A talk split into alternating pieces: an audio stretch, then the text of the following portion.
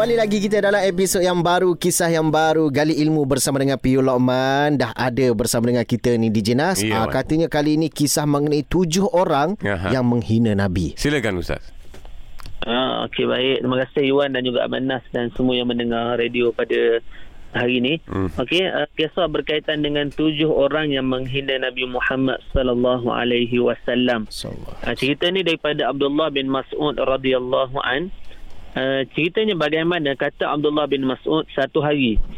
Satu hari aku pernah berada berhampiran dengan Nabi sallallahu alaihi wasallam yang waktu itu kata Abdullah bin Mas'ud aku melihat Nabi sedang solat dan berada di hadapan Kaabah. Mhm. Uh, bermaksud Abdullah bin Mas'ud ni satu hari dia nampak Nabi tengah semayang depan Kaabah. Hmm. Tak. Uh, masa tu uh, waktu zaman jahiliah lah. Masa tu Nabi SAW belum belum memerintah lagi lah Islam belum memerintah. Hmm. Waktu awal-awal Islam cerita ni. Okey.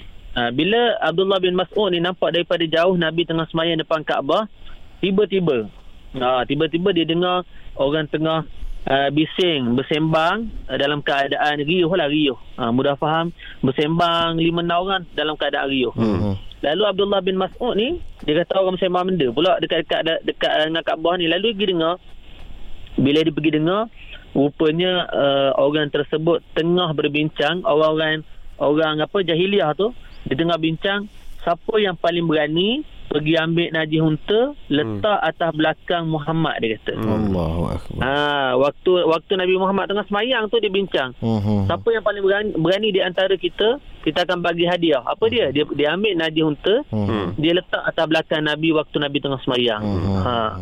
Lalu uh, adalah uh, keluarlah dua tiga orang yang dia kata aku lah paling berani, aku lah paling berani. Mhm. Lalu mereka buat apa yang mereka cakap tu, dia pergi ke dia cari unta, dia ambil najis unta, lalu dia bawa uh, pada Nabi dan diletakkan di atas belakang Rasulullah Allahu waktu Akbar. Nabi tengah sujud. Allahu Ha, Akbar sebab uh, kata Abdullah bin Mas'ud, aku melihat mereka meletakkan najis tersebut betul-betul di atas uh, belakang Nabi berhampiran dengan leher kata Abdullah bin Mas'ud. Mhm. Hmm. Waktu Nabi tengah sujud tu dia ambil dia letak atas ni dekat-dekat dengan leher Nabi SAW. Kalau kita macam atas belikat ah, atas belikat. Hmm. Ha, tabika. Tengok-tengok. Tabika lah dia Hmm. letak atas belakang.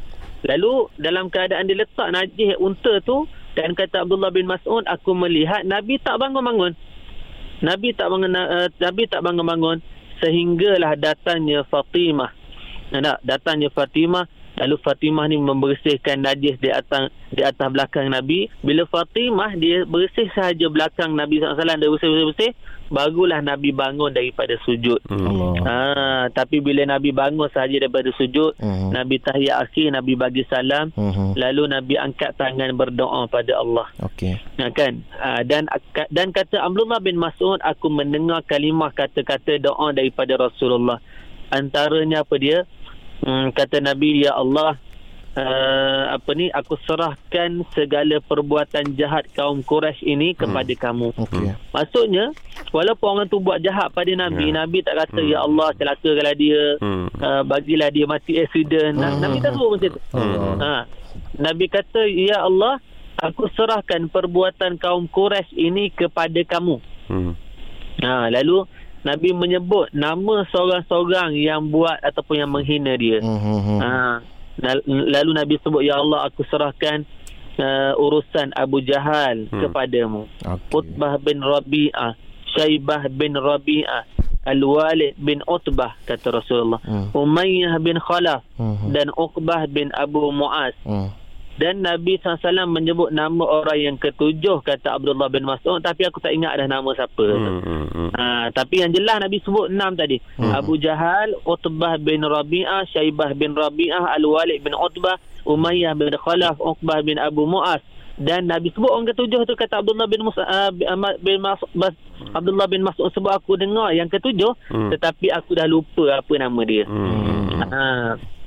Lalu kata Abdullah bin Mas'ud radhiyallahu an semua uh, orang yang Nabi sebut dalam doa tadi dicelakakan oleh Allah Subhanahu wa taala dan mereka semua mati Hmm. di pinggiran lembah Badar waktu peperangan Badar. Hmm. Semua nama yang tujuh-tujuh ni kata Abdullah bin Mas'ud aku melihat sendiri mereka mati dalam keadaan hina waktu peperangan di Badar. Hmm. Ha, sebab itulah para pendengar yang dirahmati Allah sekalian, kalau kita boleh ambil pengajaran daripada kisah ni abang abang ya, ya. ya Ustaz. Kalau kita boleh ambil pengajaran uh, yang pertama bila ada orang buat jahat ke kita, Nabi ajar pada kita adalah hmm. kita tidak mendoakan celaka pada dia, hmm. tetapi kita mendoakan macam tadilah ya Allah mm-hmm. uh, aku serahkan segala urusan. Orang ini kepada kamu. Padan pan, pandailah Allah Taala buat apa. Ya ya ya. Ada ha, kalau dia macam ni kalaulah Allah Taala uh, bagi hidayah pada dia dia jadi baik alhamdulillah lebih baik. Mm-hmm. kan uh, tetapi kalau tidak bagaimana pembalasan Allah Taala jangan kita yang tentukan uh-huh. tetapi biarlah Allah Taala yang tentukan bila uh-huh. orang buat jahat pada kita uh-huh. biar kita serahkan semua urusan tu kepada Allah Subhanahu Wa Taala uh-huh. itu yang Nabi ajar dalam kisah ni uh-huh dan kisah orang yang hina Nabi yang letak najis atas Nabi uh-huh. tetapi Nabi tidak mendoakan keburukan tapi Nabi mendoakan segala urusan. Walaupun lepas tu ceritanya orang tu celaka juga. Uh-huh. mati juga dalam yeah. peperangan badar yeah. tetapi Kufur. itu urusan Allah yang tentukan. Uh-huh. betul betul betul betul. uh, uh, itu saja untuk kisah yang inilah orang yang menghina Nabi SAW tadi. Baik baik baik. Terima kasih banyak Ustaz. Sama-sama. Gali-gali ilmu bersama Piul Lokman Dengarkan Gali Ilmu bersama PU Lokman setiap Ahad hingga Kamis pada jam 6.40 petang. Gegar, pilihan nombor 1 Pantai Timur.